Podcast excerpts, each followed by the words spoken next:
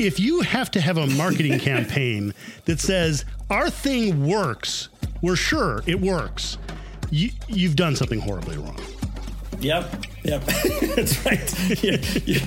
It, that's kind of the assumption of most consumers is, yeah, if I buy this thing, it's going to work. I'm Scott McGrew. Welcome to Sand Hill Road. BP added more than $70 billion to the U.S. economy in 2022 by making investments from coast to coast. Investments like building charging hubs for fleets of electric buses in California and starting up new infrastructure in the Gulf of Mexico. It's and, not or. See what doing both means for energy nationwide at bp.com slash investing in America. Hey, it's Kaley Cuoco for Priceline. Ready to go to your happy place for a happy price? Well, why didn't you say so? Just download the Priceline app right now and save up to 60% on hotels. So, whether it's Cousin Kevin's Kazoo concert in Kansas City, go Kevin, or Becky's Bachelorette Bash in Bermuda, you never have to miss a trip ever again. So, download the Priceline app today. Your savings are waiting. Go to your happy place for a happy price. Go to your happy price, Priceline. Ophthalmologist Dr. Strauss has seen firsthand how the metaverse is helping surgeons practice the procedures to treat cataracts. Cataracts are the primary cause of avoidable blindness. He works with a virtual reality training platform developed by Fundamental VR and Orbis International to help surgeons develop the muscle memory they need. The result? More confident, capable surgeons. And even more importantly, Patients who can see. explore more stories like Dr. Strauss's at meta.com slash metaverse impact.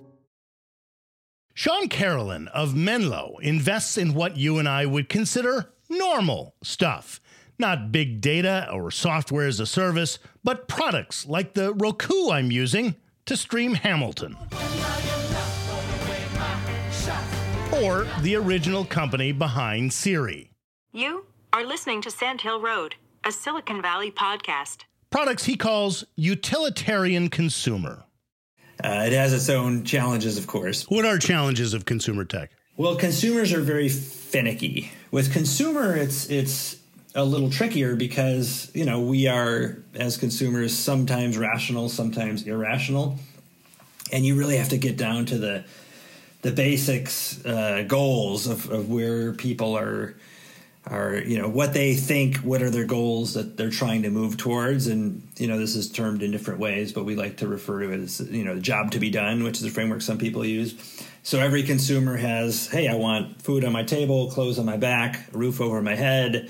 I have all these needs and i will use a piece of technology if it moves me towards those needs more quickly. Uh, and so sometimes that's pretty straightforward in the case of uber it was right. You know, I used to have to go to the corner of of uh, you know in San Francisco, raise my hand for 15 minutes and wait for somebody to maybe pick me up. 15 And minutes easily, yes. right.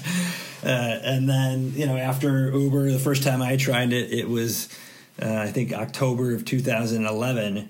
I was on the second floor at Third and Bryant, and by the time I walked down to the first floor, there was a car waiting for me. So that was just like, you know, super clear. Hey, I need to get from point A to B, and you know, this is just a better, faster, and cheaper way uh, to do it. So those are more predictable, but you know, it's not always that that's clear cut. It reminds me of the first time I took an Uber, and I, Farhad Manjoo of the New York Times wrote a. Uh, uh, I don't think he was at the Times at the time, but wrote a, uh, an article about it, explaining to the world what Uber was, and he said it's like being a millionaire. You know, you just beckon your black car and it shows up.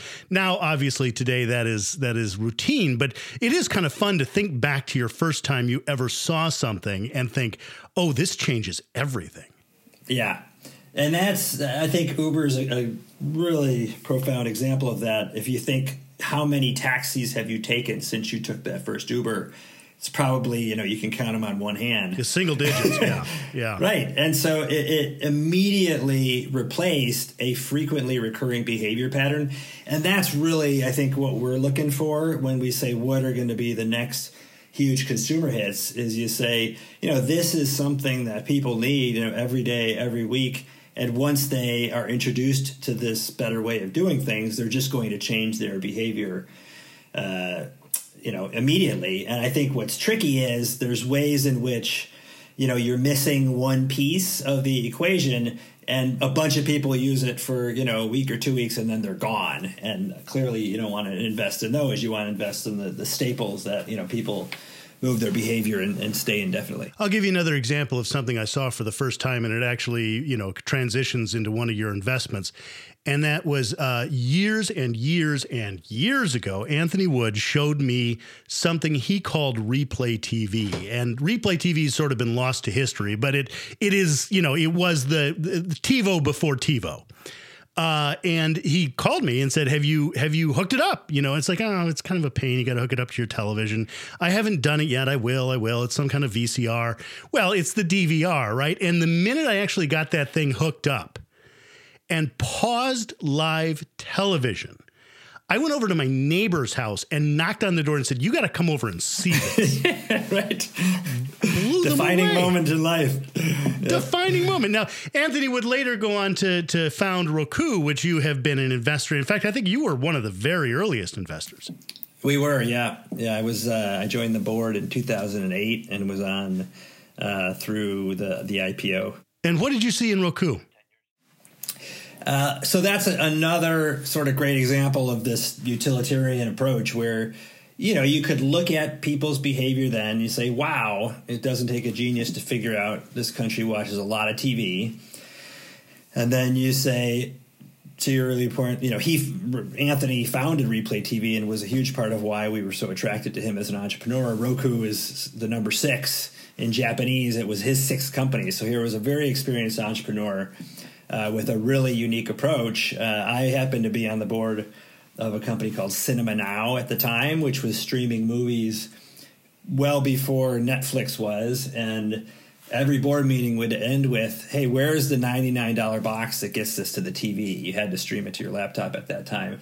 And so when I saw uh, Anthony, you know, they the very first player was called the Netflix player by Roku and it was completely without a hard drive. It just immediately, you know, you click a button and it starts streaming. You have the whole Netflix library there.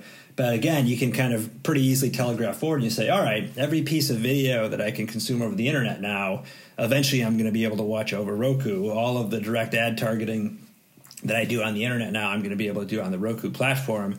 This is a team, you know, Anthony, Mark, Mark Goodwin, you know, for, for, for several other of the really early employees. You just say, wow, these are world class people who know what they're doing. And so, uh, you know, took a, a, big position pretty early on and, and, stuck with them for 10 years. And it ended up very well for, uh, for everybody. And then the other one that is a household name is Siri. Um, and this, you know, a lot of people don't realize Siri didn't start at Apple.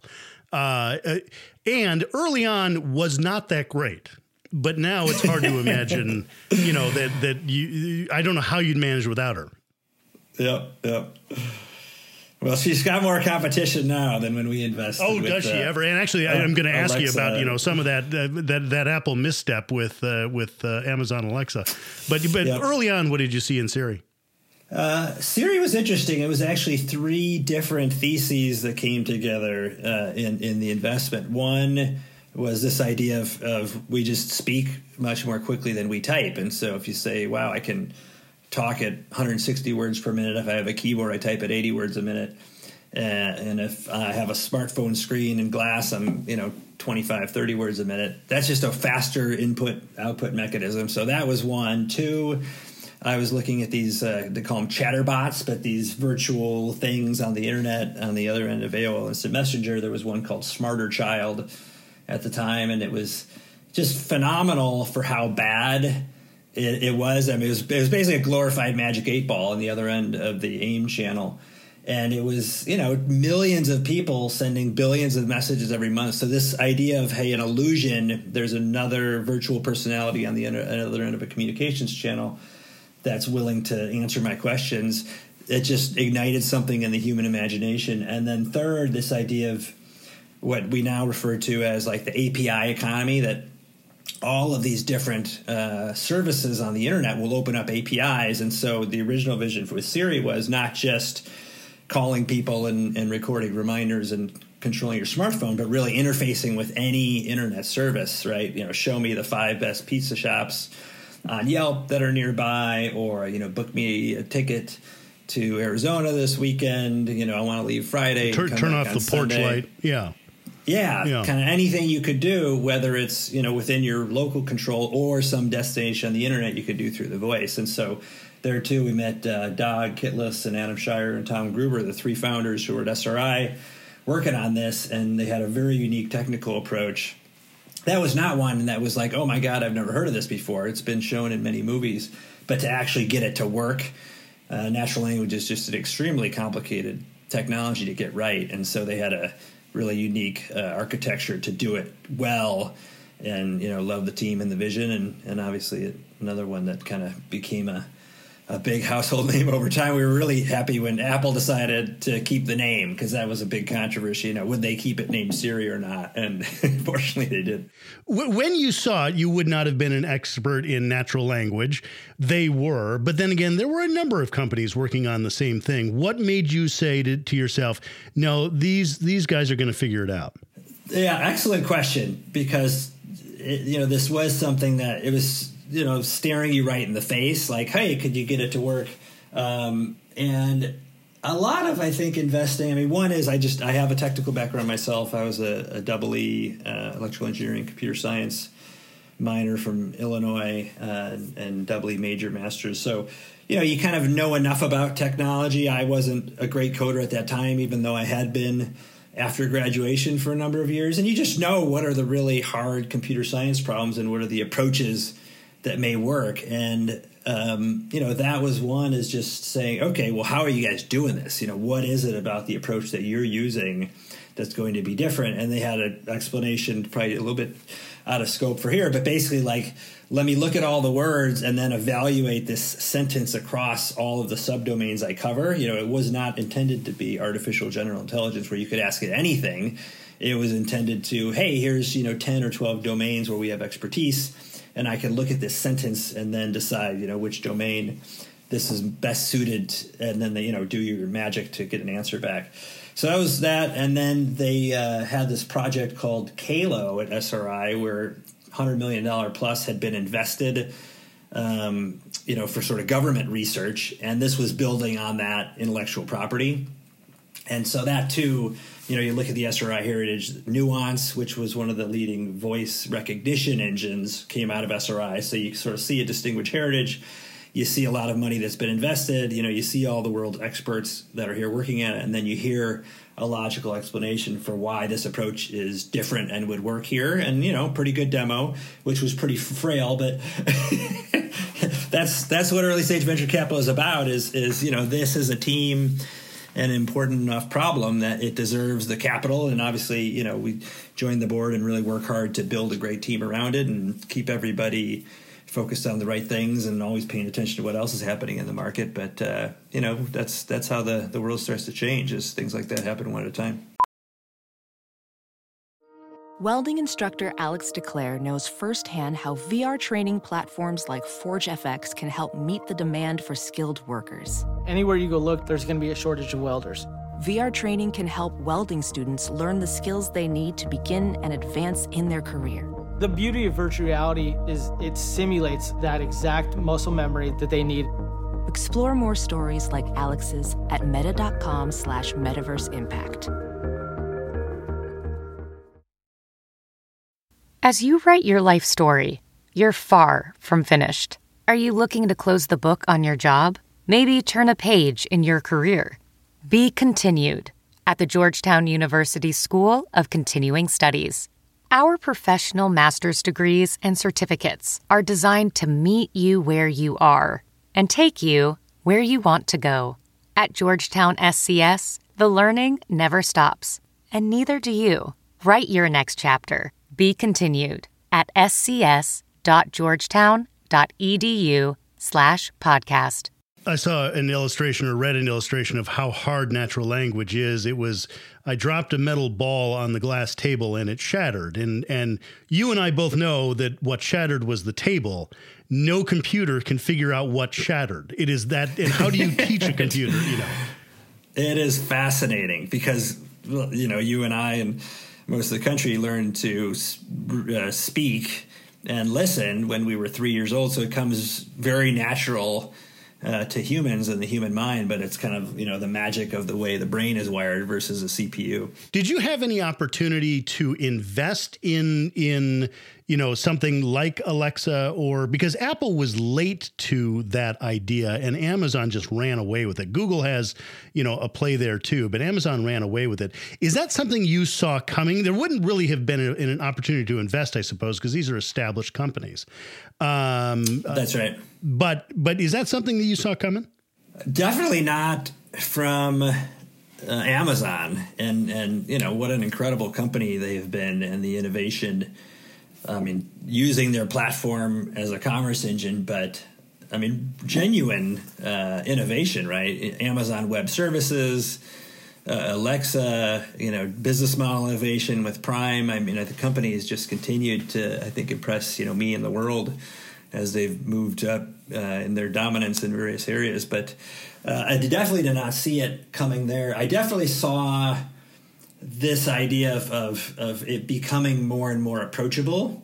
You know, covering more domains, more accessible, right? You know, Dag had always wanted Siri launched as an app, and Dag always wanted that home button of uh, the iPhone where you just pushed it. So, so hey, the UI how what you know set of things it can cover, the way it would interface with more and more things around. But uh, you know, I guess the the canister on the kitchen was a little bit unexpected because you have this phone in your pocket and you think, oh, it's not that hard to reach down into my pocket, you know, pull it out and ask for something. But the combination of like, you know, just always on, especially some of the use cases that are killer apps, right? Music control. I'm in the kitchen cooking. I want to hear a podcast or something you know, setting timers, weather, you know, that category uh, of of just you know really low touch, easy to access things where it's just that much easier to and faster to to ask something that's already sitting there listening versus go into your pocket or go find your phone. So those are where I mean that's what makes consumer investing so fascinating is I think we're always moving towards computers just becoming more and more natural to interact with and disappearing and doing exactly what we want when we want it. Uh, and you know, if you kind of look at it now, it seems obvious. And the key is, you know, when you're looking at a company that walks in our door and has a story about that future, you know, does it map to this better, faster, cheaper framework? You know, are you accomplishing the same goals for the consumer? but using less of their time, less of their money, or enhancing the experience somehow. And pretty much every consumer success uh, I can explain, you know, using that framework in hindsight. And obviously, we're trying our best to, to look forward and do the same. We've gotten much better at the technology being that simple that most reasonable people can bring a gadget into their home and attach it to their Wi Fi without having to call, you know, their nephew. Um, uh, it's been so much easier on my parents with that and things like Nest, in which they can understand how to use it because it's intuitive. And it was not that long ago that you would get error code 157 and have not the faintest idea what to do next. And now technology is is I think well, the people engineering the technology have figured out the rest of us need this to just work. We don't care how it works. We just want it to yep, work. Yep, yeah, excellent point. And and you know, you said the people engineering, I think the the whole valley and, and the world has really woken up to the engineers are not the best people to do that. It's designers. And every single consumer tech company that you know of has got exceptional designers on staff. And these are not just people who put visual polish and make you know the colors and the edges and the fonts right. These are people who think deeply about you know what am i trying to accomplish here? What's the least number of things i can put on the screen so that the person can accomplish their goals? How do i place the buttons so they are very intuitive and you're not hunting pecking around? And you know you look at ipads today or, or a nest like you said uh, you know versus Windows 95 or something. Well, I remember well, Steve Jobs holding yes, Steve Jobs holding up the Apple remote for the first time at one of those demonstrations, and, and on the screen he's got a picture of a you know a Sony remote that has let's say 50 buttons, and what does an Apple remote have? You know, three. Um, and he said we can get everything you want done in three buttons, and he was absolutely right. If you just count the buttons. Theirs are over 40. and ours are six. So I, I don't know that there's ever been a slide that captures what Apple's about as much as this one. You know, that is like you think about that, that is is you know, tens hundreds of hours of sessions with, you know, designers, engineers, product managers, you know, user researchers figuring out, okay, you know, what situation are they in? what are they trying to accomplish? And and you kind of keep polishing that until you get it, you know, very refined. So it looks easy at the end, but the process of getting it to that level of polish, polish and simplicity is really, really hard work. One of your other investments is Chime, which is a, a bank with no locations. Um, I, I, think we've uh, all gotten used to using a bank app, and they've gotten better and better, the Chases and the Wells Fargo and whatnot. But initially, there was a lot of resistance to this idea that, hold on, I'm going to give my my money, my paycheck, direct deposit to a play, to a bank that I can't walk into uh, and say, give me my money back. Uh, but Chime is is all sort of in the cloud, if you will, and then you have an ATM card and and an app just like you do.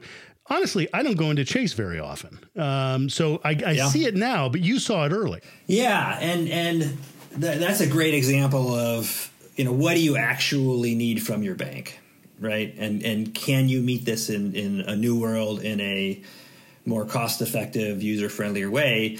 And they do have ATM access, right? You get a Chime account and you can use. Oh yes, and you can get your money anytime, but there there there is that initial resistance of now hold on, if I can't if I can't walk right. into it, well, I'm not going to give you look my paycheck. somebody in the eye. Yeah. yeah, exactly, and that's why I think you know you see the way they've come to market is, I mean, the, the fundamental innovation is really one of business model. If you think of most financial services providers, they make more money when they take more of your money, right?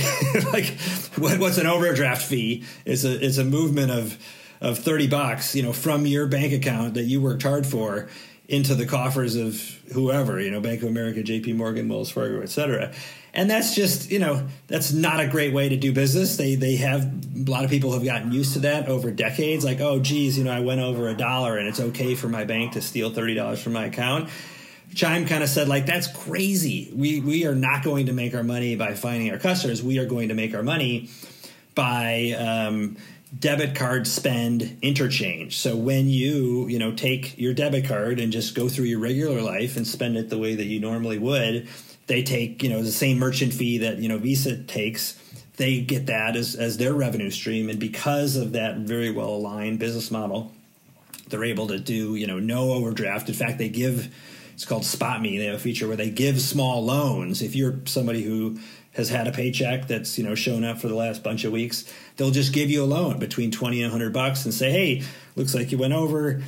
It's okay, you know. We know you're good for your next paycheck, and all of a sudden your account, you know, shows a little bit more money, or they get paid. They pay you two days early, or you know, there's a new product called uh, Credit Builder where you have a, a, Visa card that you, as you spend, it moves money, you know, from your account, but is building up your credit rating. So, because of that better cost structure and and you know different business model, they're just able to be a way friendlier service for exactly the same set of use cases. Were there any things that you invested in that didn't work out, and conversely, are there things that you you wish you had invested in? Oh boy, that's that's a long. it's a two-parter. Yeah. long list. Um, so uh, I had invested. So for sure, I mean, there's a lot of ways to be wrong. You know, one is you just pick the wrong company, and Cinema Now I brought up at the beginning when we were talking about Roku is a great example of that. We invested in 2004. They were spin out from the Hollywood studios, which had the rights to stream movies over the internet. Uh, but clearly it was the wrong company. You know, Netflix has come to dominate, you know, the world, and uh, Cinema Now did make it. And you kind of say, well, what happened there? Well, you know, they were on the Microsoft stack, and so the DRM made you have to download the whole movie before Microsoft used to, yeah, oh my god really oh, Microsoft I was just yeah. going to interject Microsoft used to have a thing it was a marketing thing called something like plays for sure and and for yeah. for something yeah. If you have to have a marketing campaign that says our thing works. We're sure it works you you've done something horribly wrong. Yep. Yep, that's right. It, that's kind of the assumption of most consumers is, yeah, if I buy this thing, it's going to work. But uh, so that was one we just, you know, we picked the wrong company, right idea, wrong company. Uh, there's also just picking, you know, wrong ideas uh, or or misexecuting. I started a company in the productivity space called Handle uh, back in 2011 and we were trying to do you know email to do list and calendar in one seamless productivity suite and as a startup founder at that case. It was uh, i just you know tried to do too much at once so learned a lot of lessons. I don't think any podcast in 2020 can not ask the question about coronavirus. What are you are you investing now? It's particularly hard i would think with the cons- uh, consumer edge because you know you've got to go see these things work. Um, uh, but are you investing now like everyone else is over zoom and whatnot? Uh, we are. We have closed, I think, two investments that uh, we decided on ahead of Corona, both in the healthcare space. Obviously, you know, there's a lot of, of sure. acute need for better healthcare infrastructure. Uh, a company called Rivet Health and Particle Health, and then uh, there's three in legal right now that have sort of decided on since then. So, look, I think you know if you look at just how uh, coronavirus has impacted the world. I mean, obviously, you know, tons of industries have really suffered in terms of jobs have been lost, and and there's you know, hundred things that are going wrong because of it. We're more reliant on technology than ever before, right? I mean, you and I right now are talking remotely.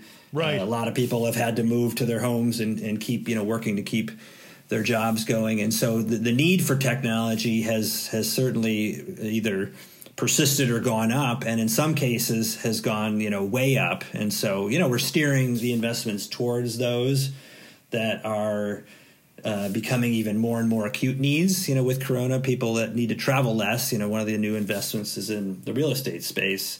And how do you you know keep job sites on track and make sure mistakes aren't being made and, and keep up to date when you can't you know travel as much to visit the job sites so you know things like that ed tech uh, where my wife is actually an investor. She she runs a firm called reach capital that she founded. You know ed tech is going bonkers right? Everybody is learning from home now so there's a bunch of industries that uh, still absolutely need to exist and even like more so so that's where where the time is focused I read a study that said that uh, some venture capitalists are reluctant to invest in companies that have a distributed employee base. Uh, your would that be a factor in in what you were investing in?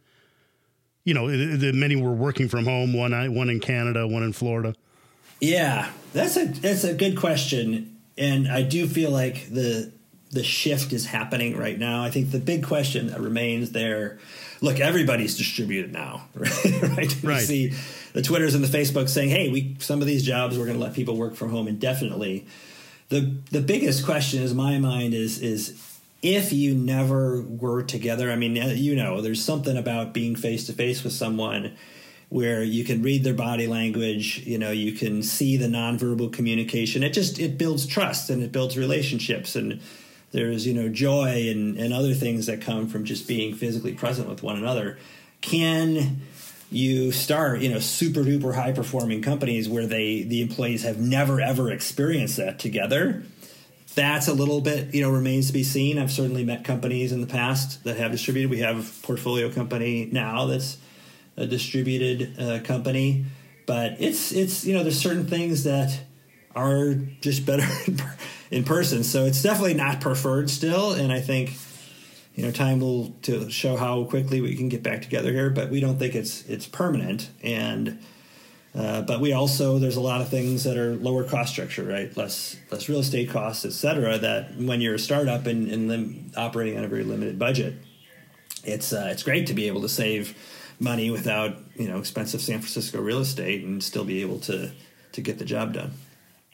Let's end on just a, a, prediction. You know what what you feel in your gut, and you know neither you nor I are virologists, so we can't predict the behavior of the of, of the pandemic or or anything. But but w- what do you what are you planning on in the next you know six to ten months? Well, right when it hit, it was it was super unclear. I mean, everybody. I mean, it was an unprecedented event, you know, for the world.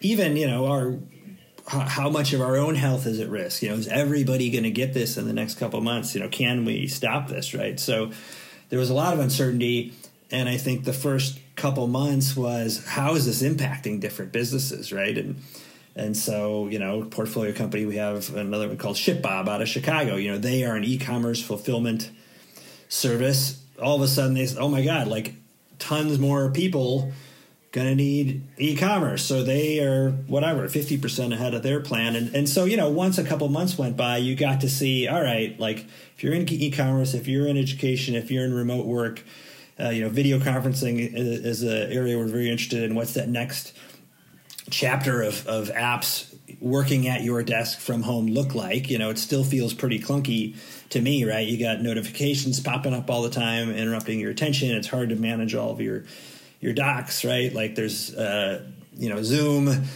type functionality may disappear into all sorts of other apps as opposed to being this you know one place you click on a link and go to.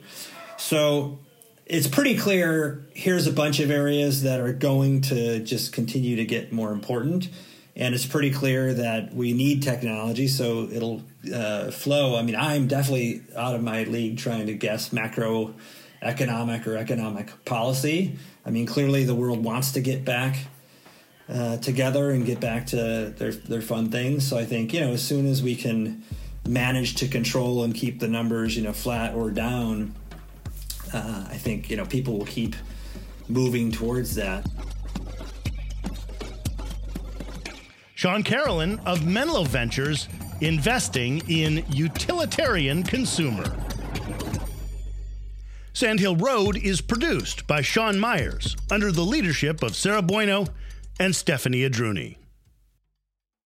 For more interviews with Silicon Valley's most influential entrepreneurs, check me out on TV at Press Here. That's Sunday mornings on NBC Bay Area and everywhere in the world on iTunes at PressHereTV.com.